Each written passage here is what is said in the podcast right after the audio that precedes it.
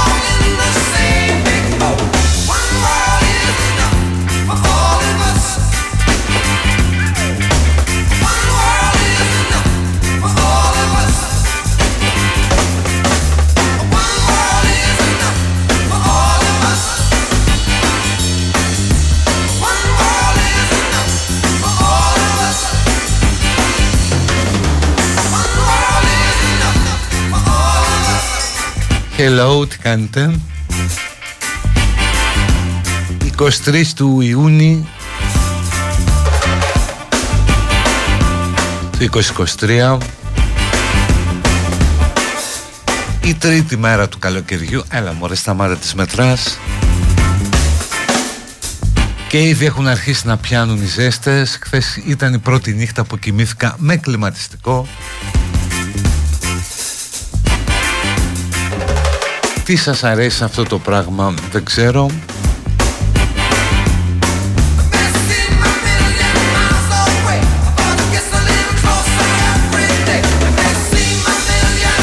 Το γενέθλιον της ημέρας είναι σημαδεμένο σήμερα από επετείους. Σαν σήμερα τέτοια μέρα το χίλια εννιακόσια ενενήντα έξι είχαμε την εκδημία του Ανδρέα. Εκεί στο μέρος που είναι και ο Έλβης και άλλοι μεγάλοι. Νομίζω πολλοί από τους μεγαλύτερους από εσάς μπορεί και να θυμάστε τι κάνατε όταν το μάθατε. Εγώ να σας πω το κρίμα μου, ήμουνα σε ένα καζίνο στο Atlantic City. Ήταν το πρώτο μου ταξίδι τότε στην Αμερική.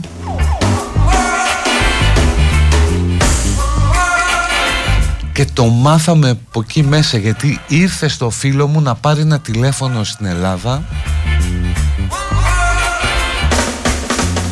και το είπαν εκεί, σοκαριστικό. Όσοι δεν ζήσαμε εκείνα τα γεγονότα, εκείνες τις μέρες. Και είναι και πώς τα φέρνει ρε παιδί μου έτσι, σκέφτεσαι καμιά φορά ότι υπάρχει μοίρα ή ότι η ιστορία είναι όντως μια φίτσα που κάθεται και σκαρώνει φάρσες. Ο Ανδρέας πέθανε ε, λίγο όταν ήταν το συνέδριο του Πασόκ σε εξέλιξη, χωρίς να προλάβει να χρήσει ο ίδιος το διάδοχό του. και πέθανε πάνω στα γενέθλια του διαδόχου του, του Κώστα Σιμίτη.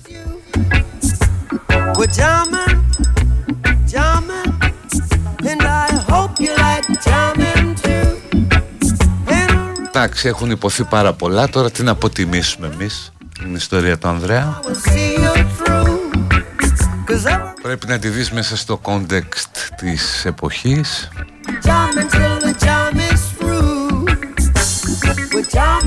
Δηλαδή ο Ανδρέας στη σημερινή εποχή των social media, της απομυθοποίησης, του κανιβαλισμού, της αριστοφανικής διάθεσης που καταλαμβάνει πλέον όλους, δεν νομίζω ότι θα είχε φτιάξει το image που είχε όταν έφυγε από τη ζωή.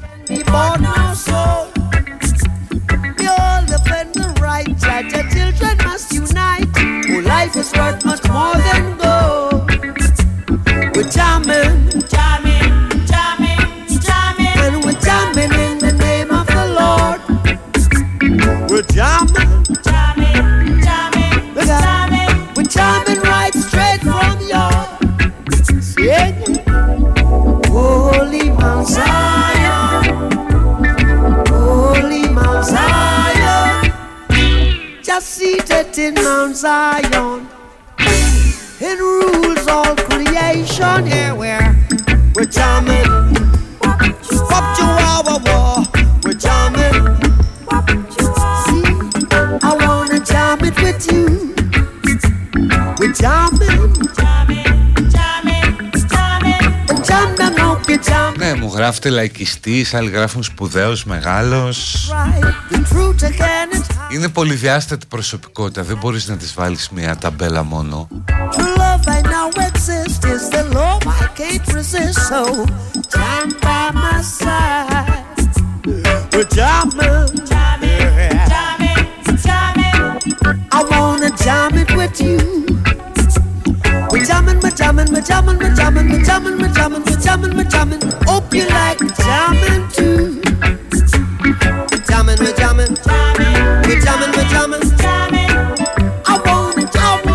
Ναι, ήταν στην εποχή των uh, δεινοσαύρων. Πολιτικός, μάλλον με πολιτικά ήθη προδιδακτορικά. Εκτακτορικά μάλλον. Ήτανε μια συνέχεια της δεκαετίας του, του εξήντα. Ναι, βαθύτατα λαϊκιστής, από τους πολιτικούς που είχαν και τον προσωπικό του ύμνο. Αν κουγκλάρετε ή αν ψάξετε στο YouTube θα βρείτε τον, το τραγούδι του Ανδρέα Παπανδρέου που λέει μέσα, καλά λέει, Παπανδρέου, Παπανδρέου, ζήτω Ανδρέας Παπανδρέου. Και αυτό που μου έχει μείνει είναι το ότι μεγάλη σου αξία τη γνωρίζουν και άλλα κράτη, ως και ο Kennedy σε είχε για στενό του συνεργάτη.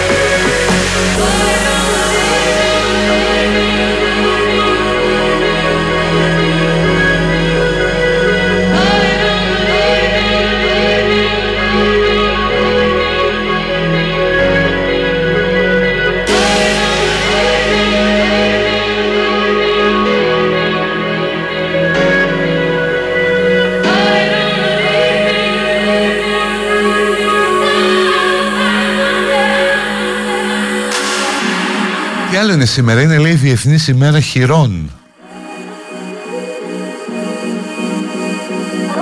που δεν νομίζω να καθιερώθηκε για τη μιμή. Συμπτωματικό θα είναι.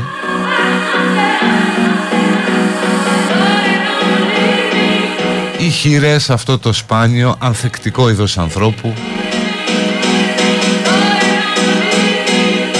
όπου μερικά από τα πιο εκλεκτά δείγματα αυτού του είδους ε, ζουν στην πατρίδα μας.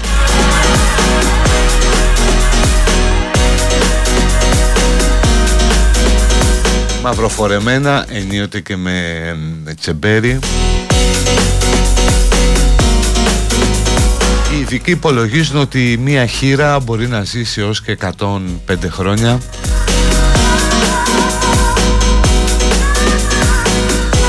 Ένας ανθεκτικός οργανισμός που έχει επιβιώσει σε μία μάχη που κράτησε δεκαετίες και κατάφερε τελικά στο τέλος να βγει αυτή η νικήτρια.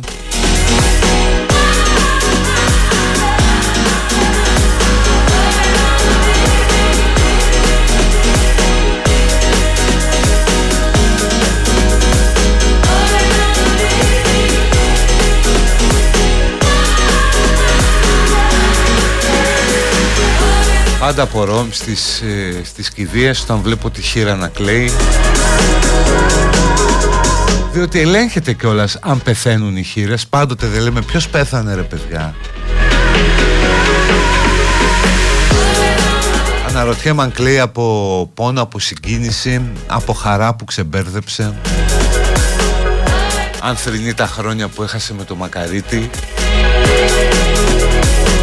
ή αν είναι τα δάκρυα της νίκης. Μπορεί να είναι όλα μαζί.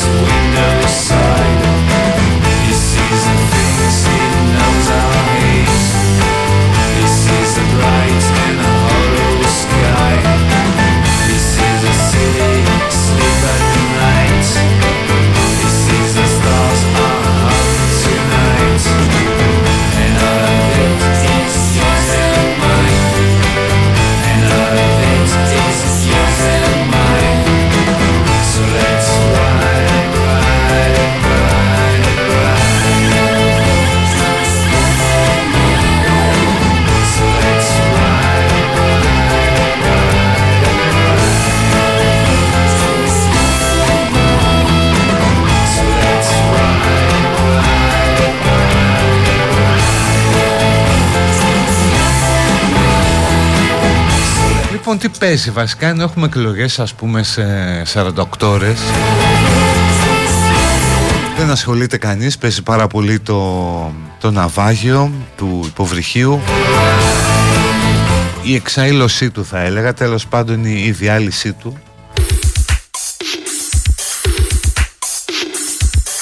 Πράγμα που ανασύρει πάρα πολλά εκτός από τα συντρίμμια του. Όπως ρε παιδί μου το ότι αυτό πήγαν, πλήρωσαν διακόσιες πενήντα χιλιάδες δολάρια σε ένα σπίτι ας πούμε, για να κατέβουν μέσα σε ένα μπρελόκ εκεί κάτω και να δουν τον Τιτανικό μέσα από μόνιτορ, από τις ε, κάμερες που θα έπαιρναν την εικόνα. Δηλαδή πάρε δες την ταινία ρε εσύ, είναι δυνατόν?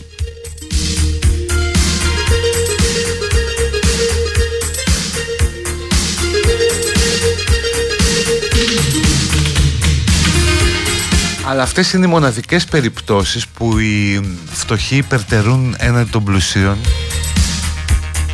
Δηλαδή, σε αυτά τα πράγματα το μεγάλο ρίσκο το παίρνουν οι πλούσιοι που είναι οι πρωτοπόροι. Οι φτωχοί αυτά τα δοκιμάζουν όταν είναι απολύτως ασφαλή. Όταν δηλαδή έχουν εξελιχθεί, έχουν πληρωθεί πάρα πολύ από τους πλούσιους που ήταν οι πρώτοι που έκοψαν εισιτήρια.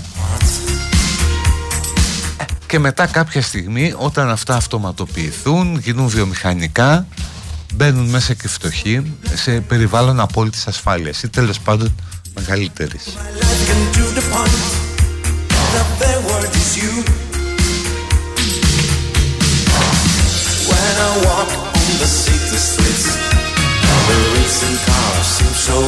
Πέθαναν λέει μέσα σε τριάντα μιλισεκόντς.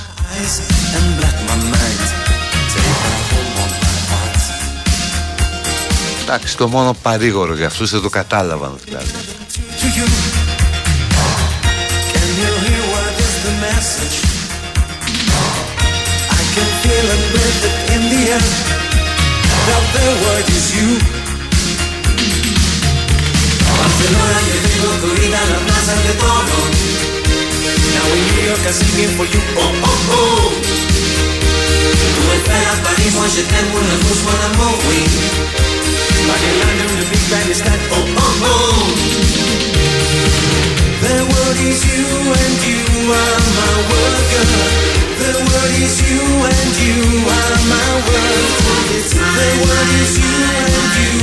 Ναι ρε παιδί μου, είναι και αυτή η αίσθηση του άτρωτου που σου δίνει το χρήμα. Αισθάνεσαι ότι ο κόσμος είναι ηθικός, τα έχεις καταφέρει όλα, μπορείς να τα αγοράσεις όλα και ενδεχομένως να το κάναν σωστά, δεν λέω, και να ήταν μια πολύ περίεργη άτυχη στιγμή ε, αυτό που συνέβη.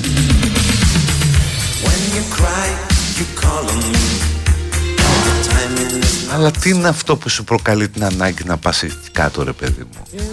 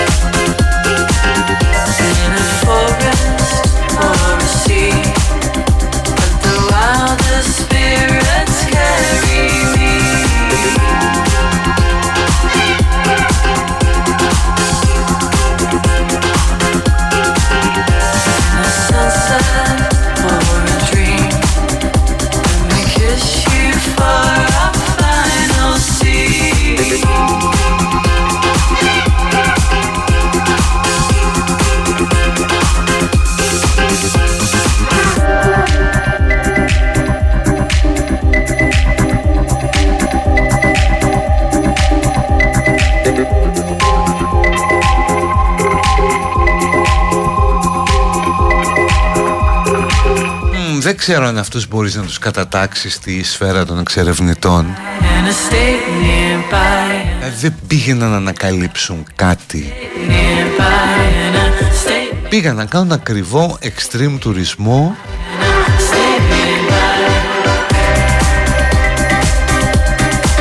Από τη μια για να ικανοποιήσουν αυτή την ενόρμηση, αυτό το ένστικτο που στην ουσία, στην ουσία τους έκανε πλούσιους, και από την άλλη για να καταπνίξουν την πλήξη τους. Να βιώσουν, ρε παιδί μου, το αίσθημα του υπερβατικού, να ταΐσουν το μυαλό τους με μεγάλες δόσεις ντοπαμίνης.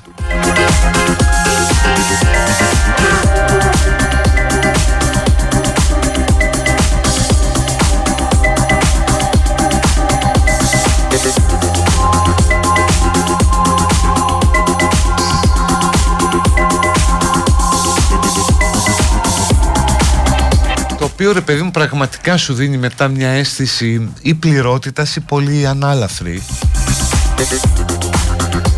Δηλαδή κάτι που δεν έχει σχέση τώρα με αυτό, καμία σχέση. Αλλά όταν έκανα πτώση, ελεύθερη πτώση, μ' αλεξιπτωτό, μ' αρέσει που το διευκρινίζω, λες και θα ήμουν εδώ αν ήταν χωρίς αλεξιπτωτό. Μετά αισθανόμουν κάτι, κάτι ανάλαφρο μέσα μου, κάτι, δεν ξέρω να το περιγράψω, πρωτόγνωρο.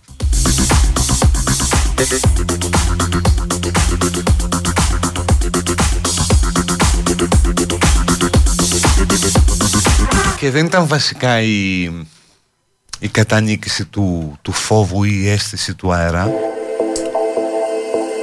Η στιγμή που κρατάω από όλη την εμπειρία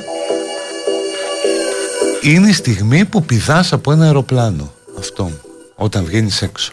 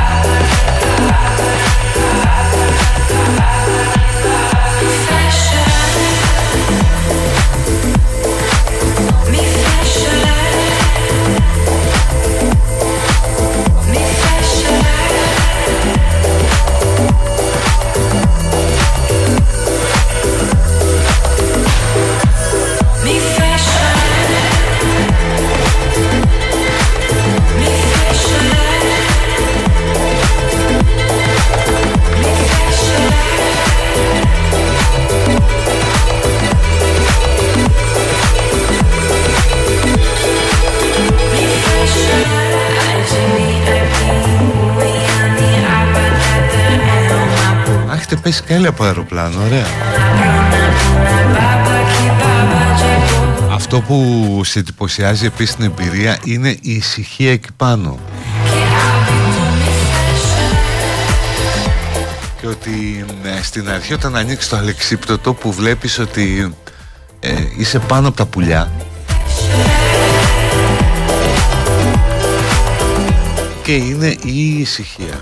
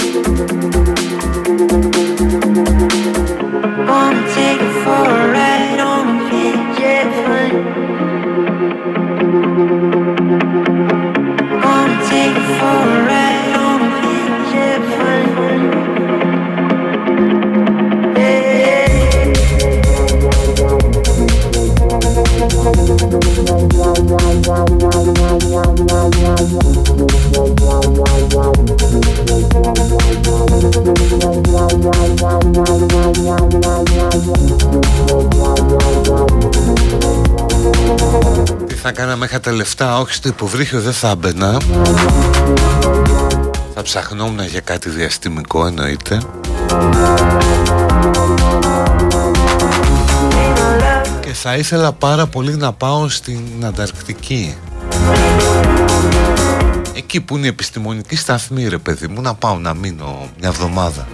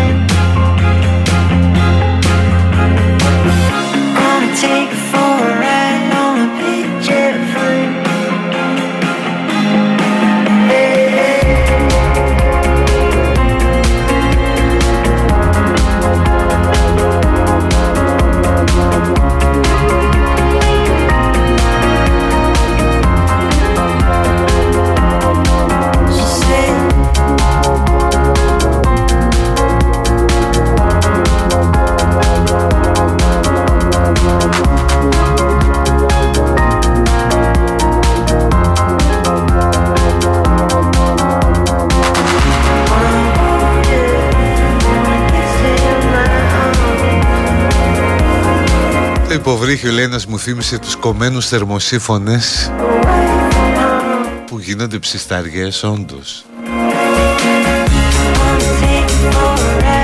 Ήταν σαν ένα βαν, ε, νομίζω επτά μέτρα όλο. Εντάξει, πιο μεγάλο από βαν, αλλά επτά μέτρα.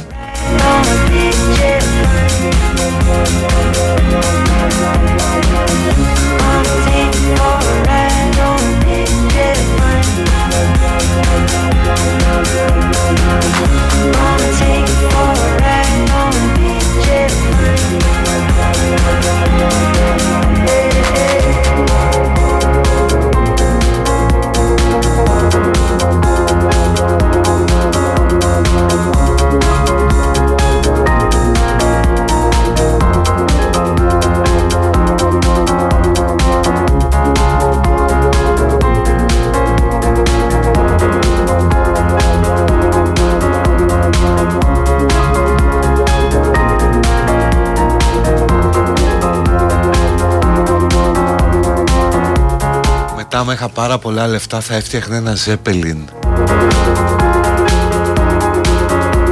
το οποίο έτσι να κάνει κρουαζιέρες στον αέρα.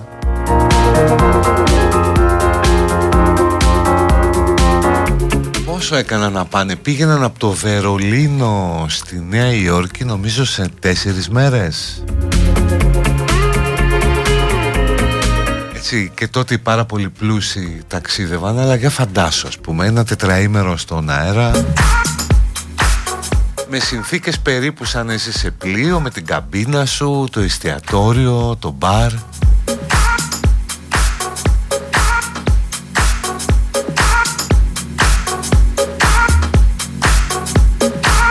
Ναι, ένας Zeppelin.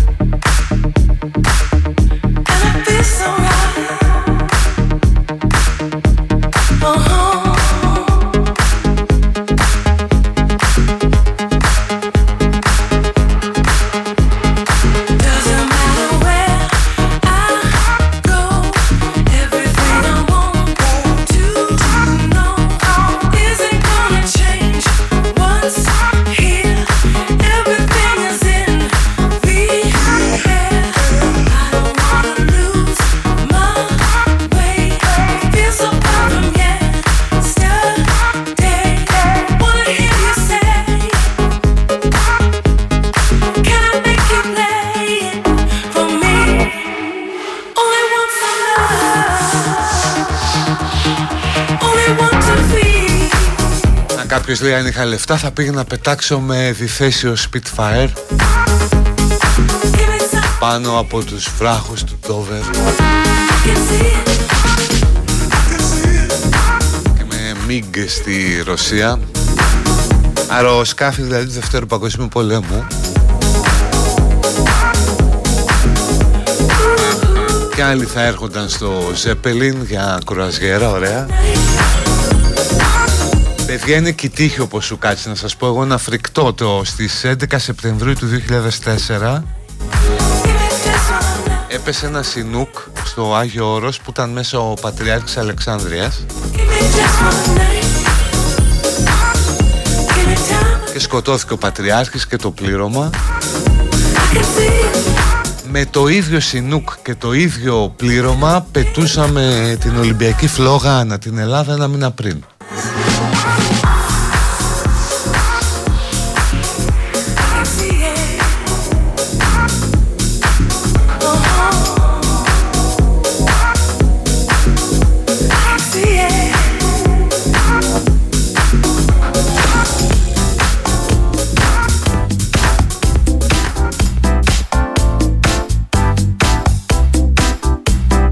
Τα αερόστατο, ας πούμε, το φοβάμαι, δεν ξέρω. Θα ήμουν λίγο κουμπωμένος αν έμπαινα.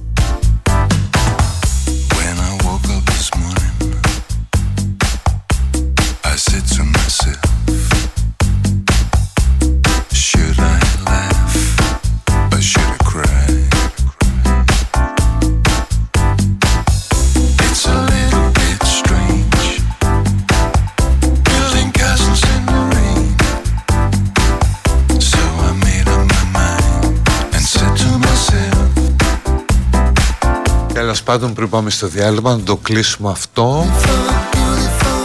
Να σας πω για το ιστόρημα, όπου έχει ανεβάσει ένα podcast για τους Έλληνες του Τιτανικού.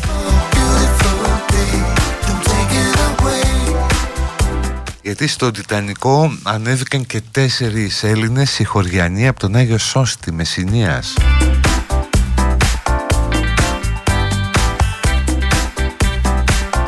Ένας από αυτούς, ο Παναγιώτης Λιμπερόπουλος, ο οποίος ζούσε χρόνια στην Αμερική, ήρθε Ελλάδα για να παντρευτεί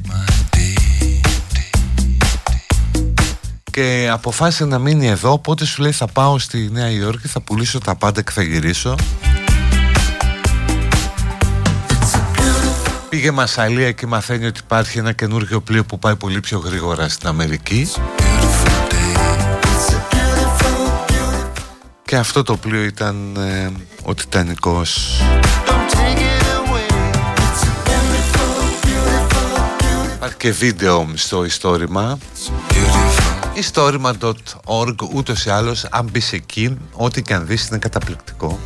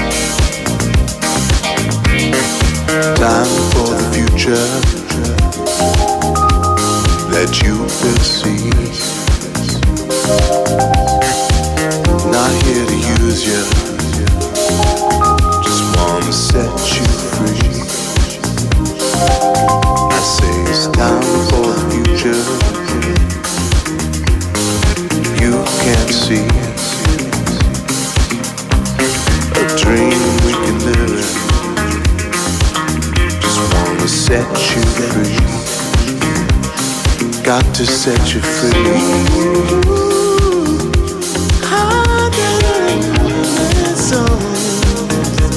This future love, future love. Get ready for the future love. Get ready for the future love. Get ready for the future love.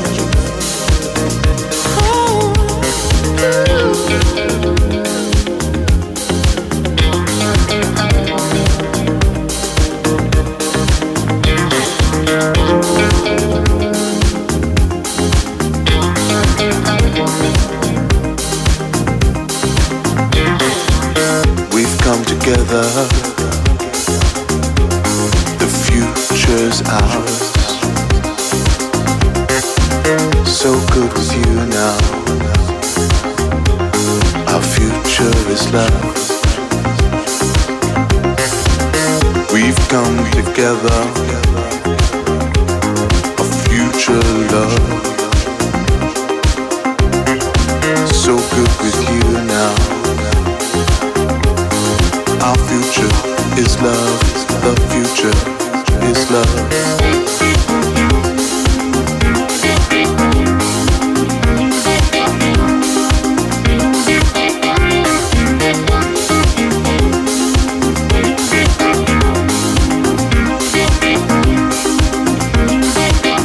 Get ready for the future love. Get ready for the future love. Get ready for the future love. Get ready for the, get ready for the future love. Future love. Get ready for the, get ready for love.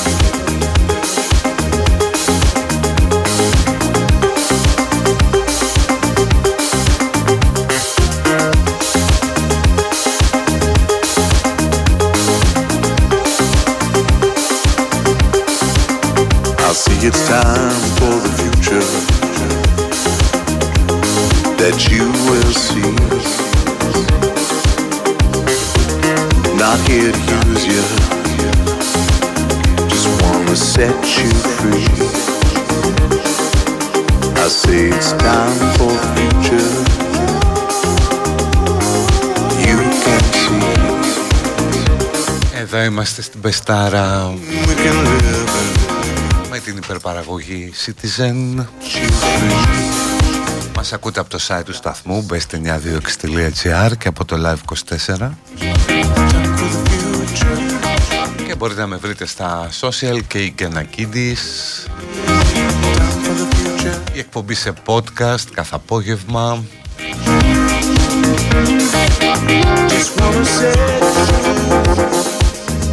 Και επιτέλους έχει όνομα αυτό το είδος κοριτσιού που δεν ήξερα πώς να το ονομάσω, αλλά τώρα το διαβάζω, Ισλατίνα. Ξέρετε αυτό το είδος που βλέπεις ρε παιδί μου, που πάει να γίνει πρότυπο. Μεγάλο στήθος με μπουστάκι, κολάν που τονίζει την περιφέρεια, μακρύ νύχι, ένα ανάγκη και πειραγμένα χείλη.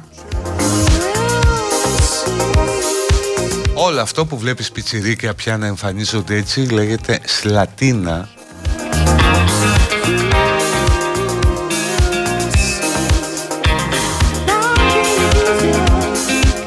Ρε παιδί μου, δεν ξέρω τι γκέλ μου κάνει και πώς να το περιγράψω.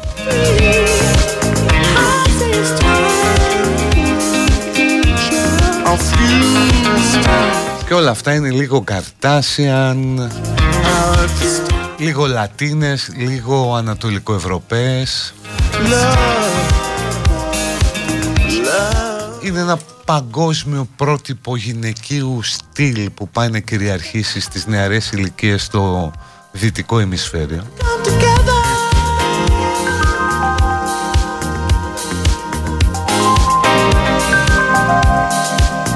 Το οποίο ρε παιδί μου είναι τόσο επιτιδευμένο που δεν, δεν το λες και σεξι, δεν ξέρω.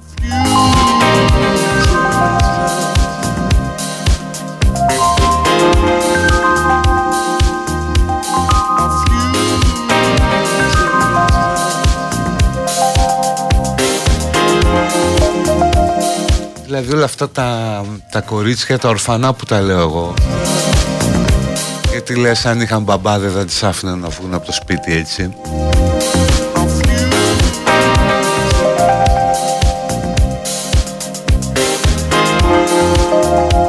Δείχνουν τόσο... πώς να το πω τώρα... Δείχνουν τόσο πρόθυμα που διαλύεται όλη η άβρα, ρε παιδί μου.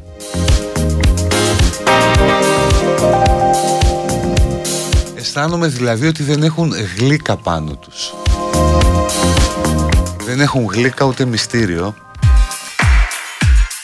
Αλλά αυτές είναι οι εντυπώσεις ενός μεσήλικα, οπότε μην τις λαμβάνετε σοβαρά υπόψη. Λέω πως φαίνεται όλο αυτό στα δικά μου κουρασμένα πρεσβιοπικά μάτια.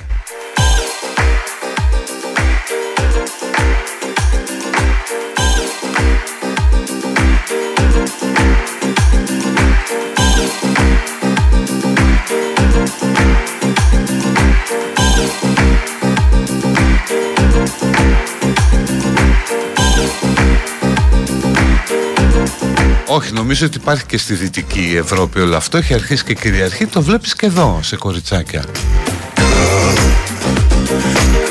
Ναι, σωστό, όπως γράφει κάποιος ή κάποια, όλο αυτό το στυλ, σε όλο αυτό το στυλ αποτυπώνεται η αγωνία για αποδοχή και για μια σεξ υποθητή εικόνα.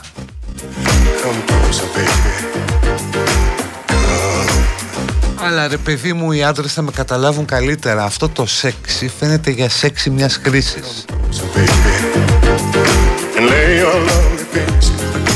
Δηλαδή ξέρεις τι εννοώ, δεν θα την πας και στη μαμά σου, ας πούμε.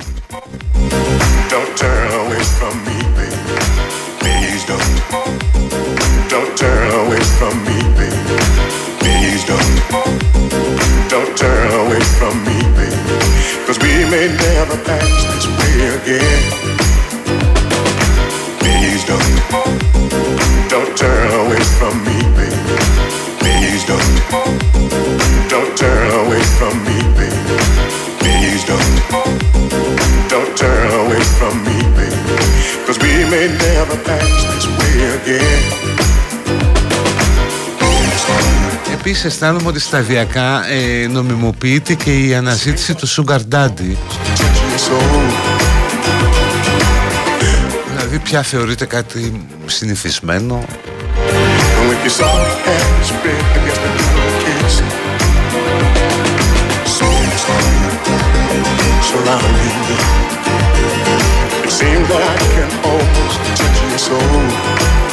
Είναι επίσης και η παγκοσμιοποίηση και η εύκολη πρόσβαση στο πορνό, όπου βλέπεις να υιοθετούνται στιλιστικές επιλογές από πορνοστάρ.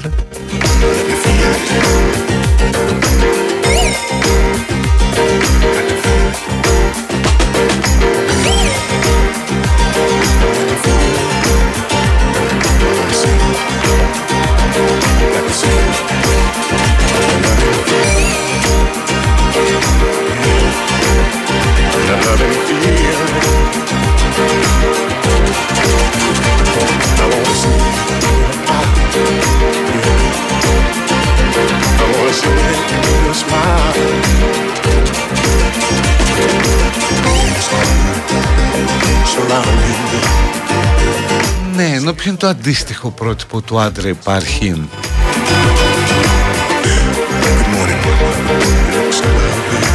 Εντάξει, υπάρχει πια το πρότυπο του πολύ γυμνασμένου, αλλά αυτό πάντα ήταν. Ίσως του ογκώδη γυμνασμένου με στενά μπλουζάκια που αναδεικνύουν τη μυϊκή γράμμωση. Αυτό το κούρεμα που τα παίρνεις πολύ στο πλάι και τα αφήνεις επάνω.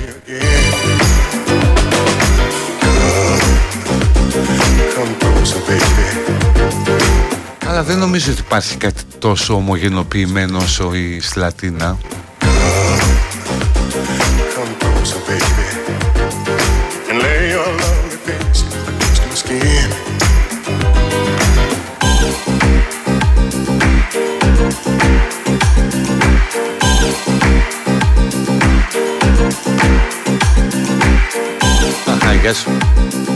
Α, γεια σου Γιώτα, γεια.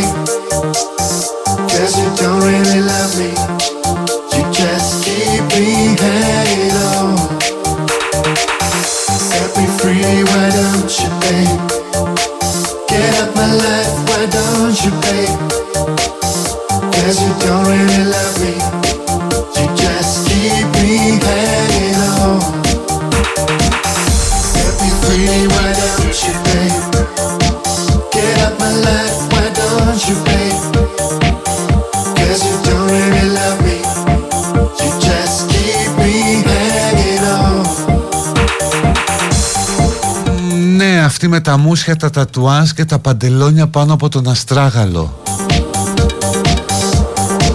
Αυτό ναι, με το μουσι και το τατουάζ, ειδικά με το μουσι. Οπότε τι είναι αυτό δηλαδή? Βλέπεις ένα παλικάρι ας πούμε και καταλαβαίνεις από τα τατουάζ ότι δεν είναι Αφγανός. Γιατί λες ο Αφγανός δεν θα έκανε τατουάζ, αλλά κατά τα λοιπά είναι ίδιοι. Get up my life, why don't you pay? Cause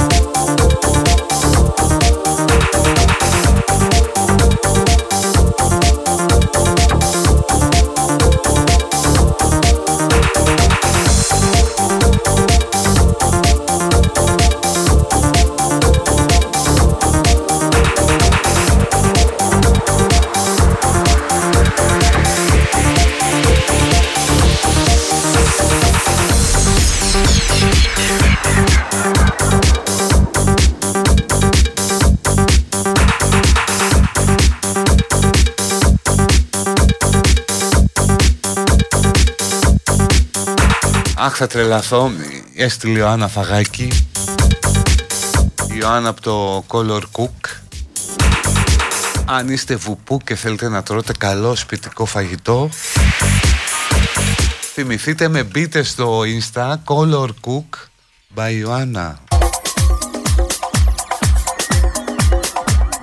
Ναι, άλλοι εδώ μου λέτε ότι είναι ρατσιστικό να κρίνουμε την εμφάνιση. Όχι ρε παιδί μου, κάνουμε μια στιλιστική φυσιογνωμική παρατήρηση.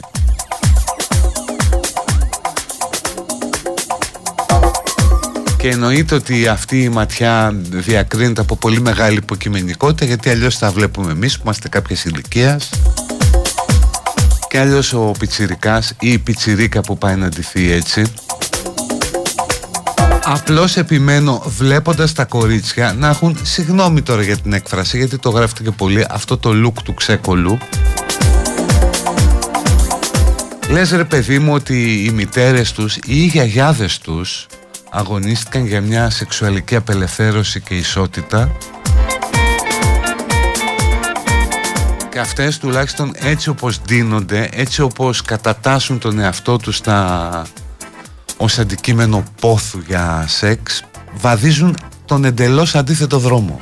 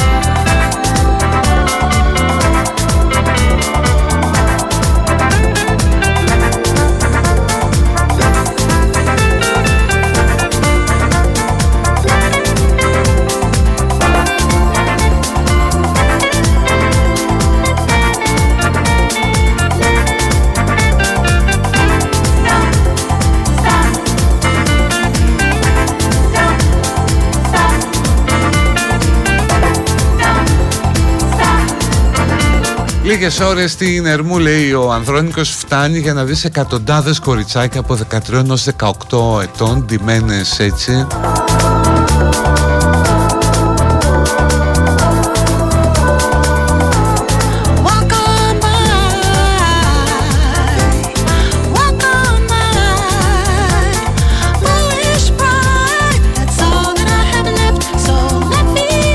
Η σημειολογία δεν είναι ρατσισμός, λέει κάποιος ή κάποια που με παρηγορεί. Οι lifestyle φυλές υπήρχαν, υπάρχουν και θα εξελίσσονται στο μέλλον. Το δύσκολο είναι να καταλάβει κανείς ποιος επιβάλλει την ατζέντα.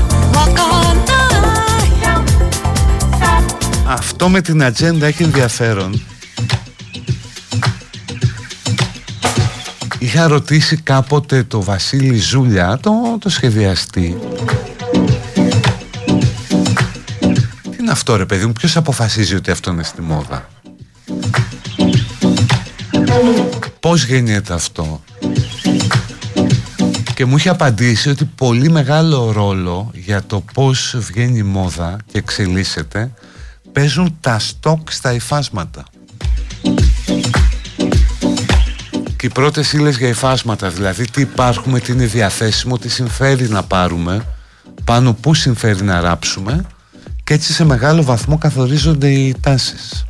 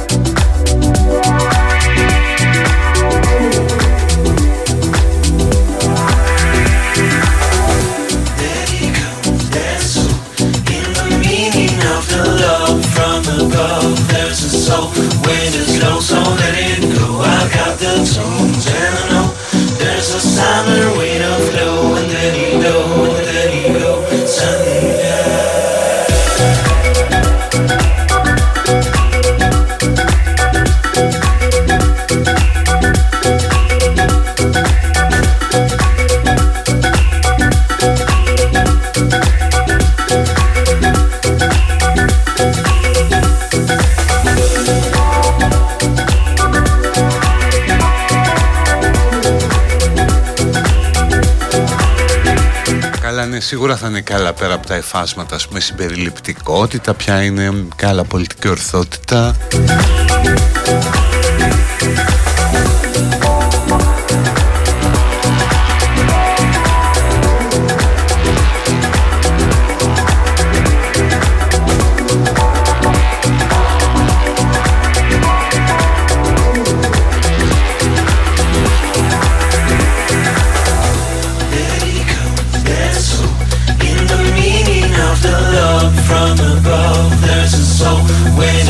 So let it go, I got the tune. and I know there's a summer we don't know, and then you go, and then you go, Sunday night. Λοιπόν, πάμε τελευταίο διάλειμμα.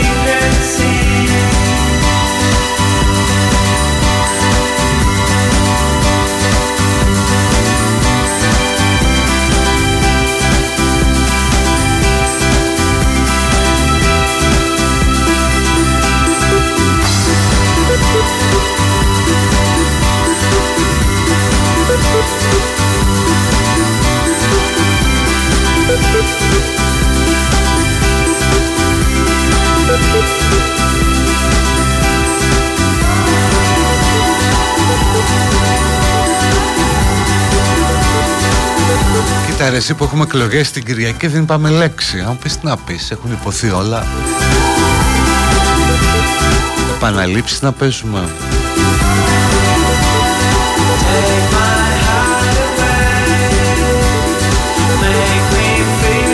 Για μένα είναι το ενδιαφέρον των εκλογών, όχι τα ποσοστά, τι θα πάρει ο ΣΥΡΙΖΑ, πόσοι από τους μικρούς θα μπουν κλπ. Αλλά το πώς θα πολιτευτεί ο Μητσοτάκης από εδώ και πέρα. Αν θα τη δει μικροκομματικά, κοντόφθαλμα, όπα πάμε μόνοι μας είμαστε να πάρουμε καλή τετραετία, so ή αν θα προχωρήσει σε τομές και μεταρρυθμίσεις οι οποίες θα του επιτρέψουν να αφήσει ένα αποτύπωμα μεταρρυθμιστικό, γνωρίζοντας βέβαια ότι αν τα προωθήσει το πιθανότερο είναι στο τέλος της τετραετίας να πάει σπίτι του.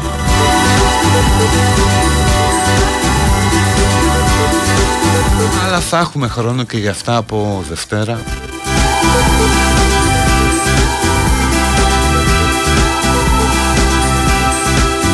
Να και κάποιος που βάζει μυαλό στην κόρη του, εδώ. Ο Ρόμπι που λέει συμβουλές στο κορίτσι. Και η παιδική χαρά ανοιχτή για να πείτε ό,τι θέλετε τελευταία λεπτά της εκπομπής.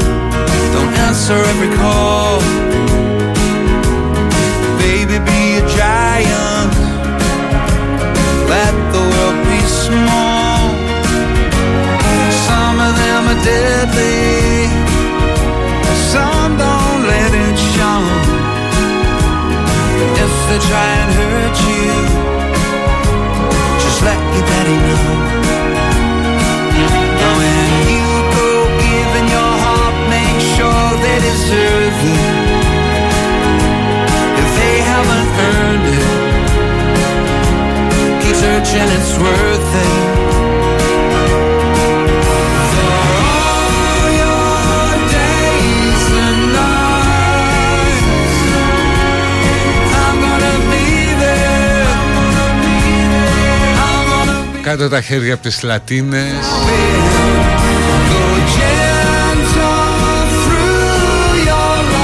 Θα είναι η πιο ωραία τετραετία. Όποιος γκρινιάζει είτε αριστερός είτε δεξιός θα του λένε σταμάτα σαράντα κόμμα επτά τοις εκατό και θα τελειώνουν όλα. Θα ερεμήσει το κεφάλι μας από την κρίνια. Ο Μητσοτάκης θα πολιτευτεί σαν τον Ερντογάν, αλλά δεν πειράζει, καλά να πάθουμε, λέει κάποιος άλλος. Νομιμοποίηση της κάναβης από το ΜέΡΑ είκοσι πέντε. Αξίζει να το ψηφίσουμε. Μόνο κάναβη και νομιμοποίηση ελ ες ντι. Με αυτά που λένε.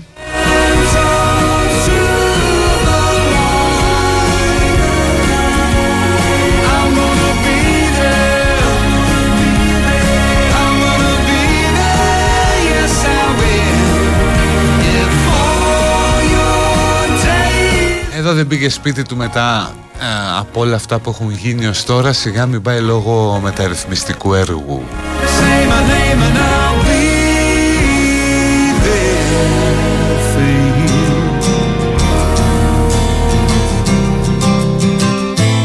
Always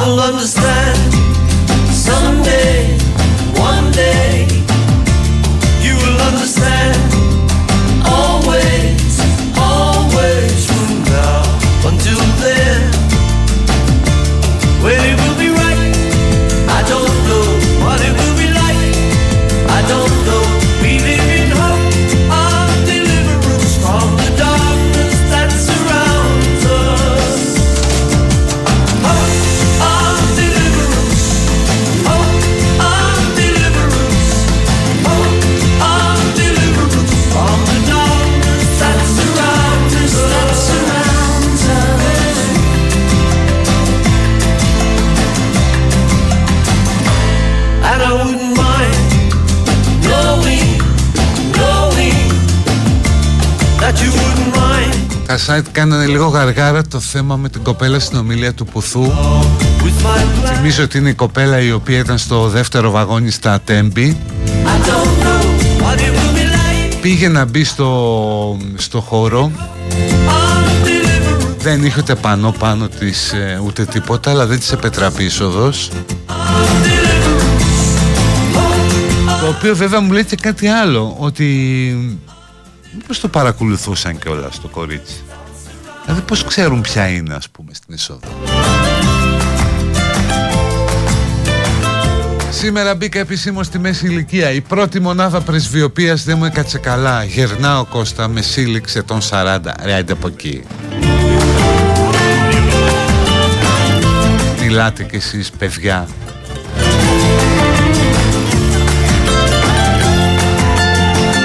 Μέρα είκοσι πέντε. Είμαι μόνη με σοβαρό εναλλακτικό σχέδιο.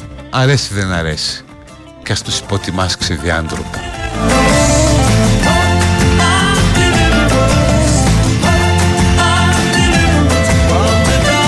Θα μας κάνει ιδιωτικό το νερό και θα λέμε ευχαριστώ σαράντα τοις εκατό. Δεν είναι ιδιωτικό, Πίτερ, εσείς το νερό. Είναι και στο Σύνταγμα αυτό. Δεν γίνεται. Μια πολιτική διακυβέρνηση με μηδενικές αντιστάσεις είναι επικίνδυνη, ακόμα και τις καλύτερες μεταρρυθμίσεις να λέω τι θα φέρει. Δηλαδή τι θα άλλαζε αν είχαν οι άλλοι πέντε δέκα τοις εκατό παραπάνω. Τίποτα, μωρέ, από της ουσίας.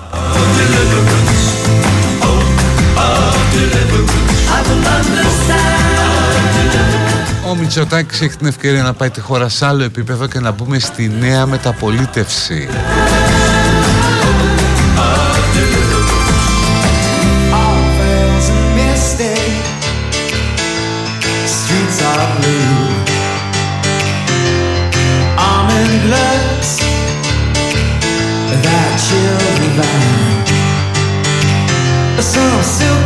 Α, εδώ μου λένε ότι αυτή η κοπέλα ήταν γνωστή γιατί είχε λάβει μέρος σε, σε reality. Δεν έχω ιδέα, δεν έχω ιδέα.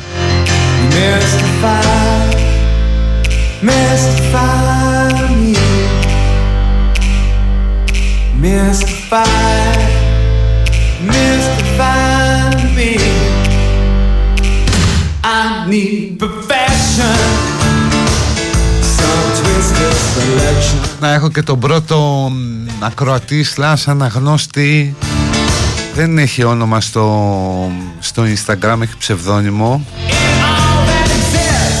I cost man.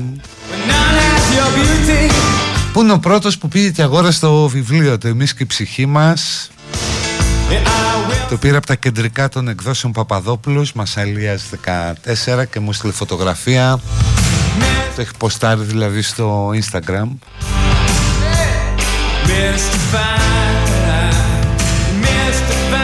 Οπότε όσοι είναι ανυπόμονοι και βρεθούν εκεί, ε, Μασαλίας δεκατέσσερα, μπορούν να το πάρουν.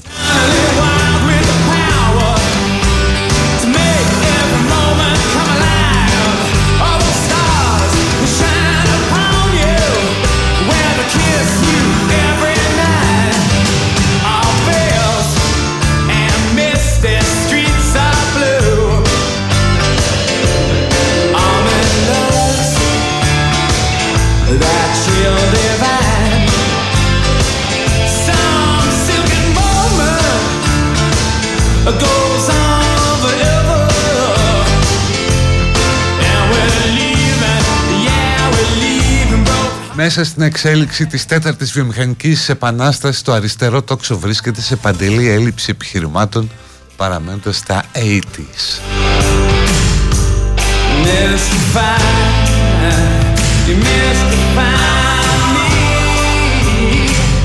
Εγώ στα πενήντα ένα να μιλήσω για πρεσβειοποία. Θέλει ύψιλον την τρέλα μου μέσα, δεν θέλει ο μικρόν γιώτα.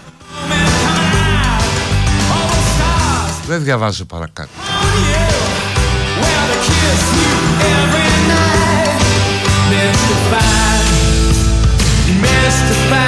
Ετών πενήντα τρία, την προηγούμενη Κυριακή χόρευα με την κόρη μου σε house party στο Λυκαβητό. Ε, ναι.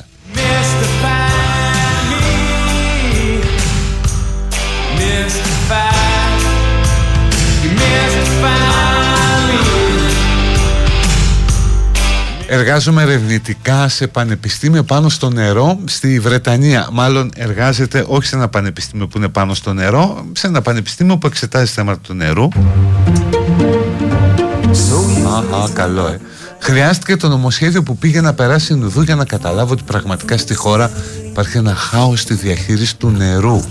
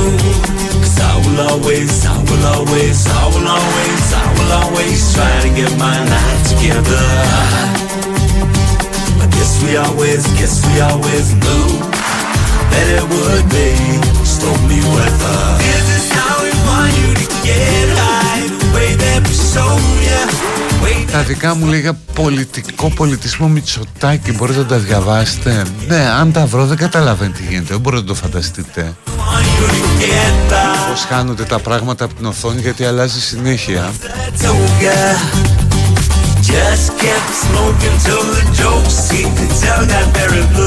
σαράντα δύο ετών, ξεκίνησα πριν ένα χρόνο ποδηλασία, πλέον τρέχω σε αγώνες mountain bike. Μπράβο.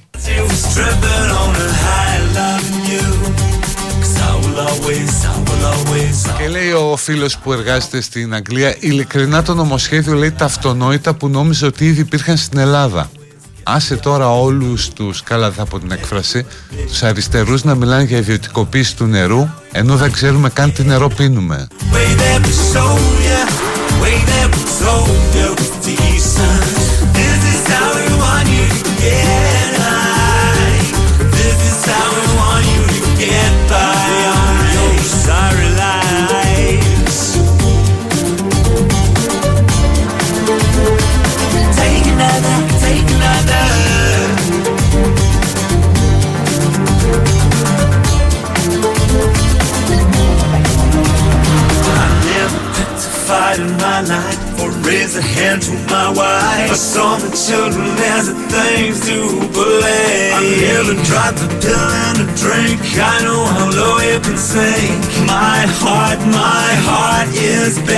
Γεια σου Ειρήνη.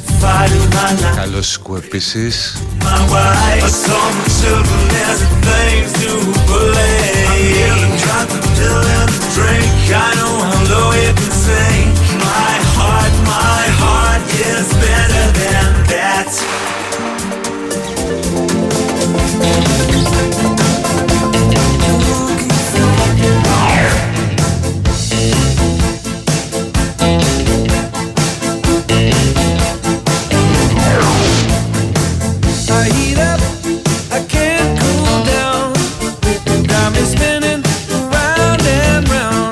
Αυτός λέει που το παίζει έξυπνος από Αγγλία θέλει να μας πει το νερό της βρύσης στο Λονδίνο πίνεται ενώ στην Αθήνα δεν πίνεται. Ρε άλλο λέει.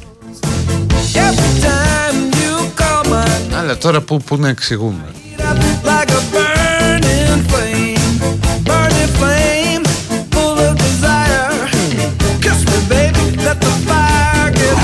Εσείς δεν γίνεται να ιδιωτικοποιηθεί το νερό. Πώς να το κάνουμε? Δεν γίνεται. Είναι στο Σύνταγμα. Δεν γίνεται.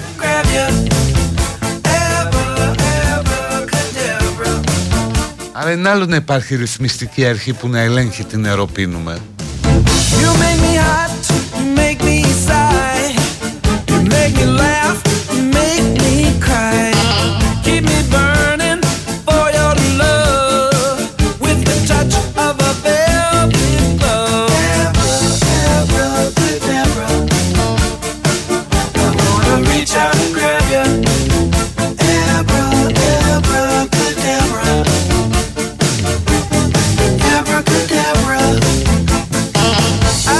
Magic in your caress, I feel magic.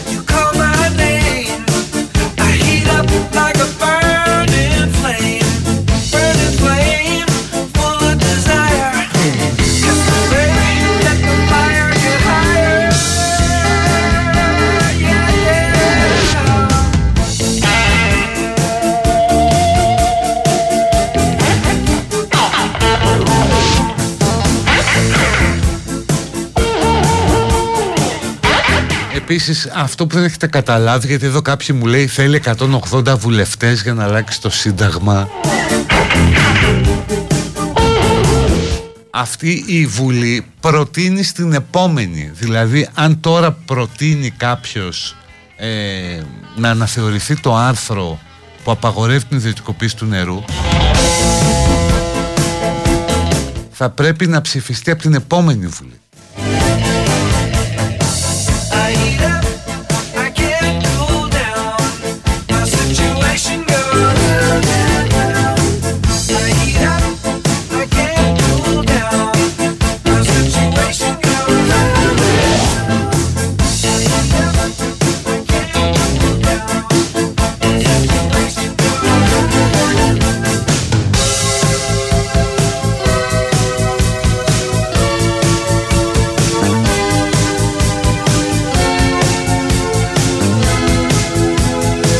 Λοιπόν, παιδιά, αυτά. Καλό Βόλι την Κυριακή, να πάτε να ψηφίσετε αν μπορείτε. Ακόμα και αν είστε απογοητευμένοι, να πάτε να την εκφράσετε την απογοήτευση.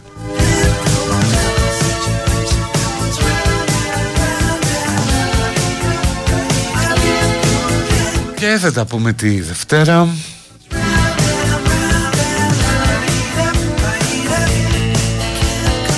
Να είστε καλά, bye bye, yeah.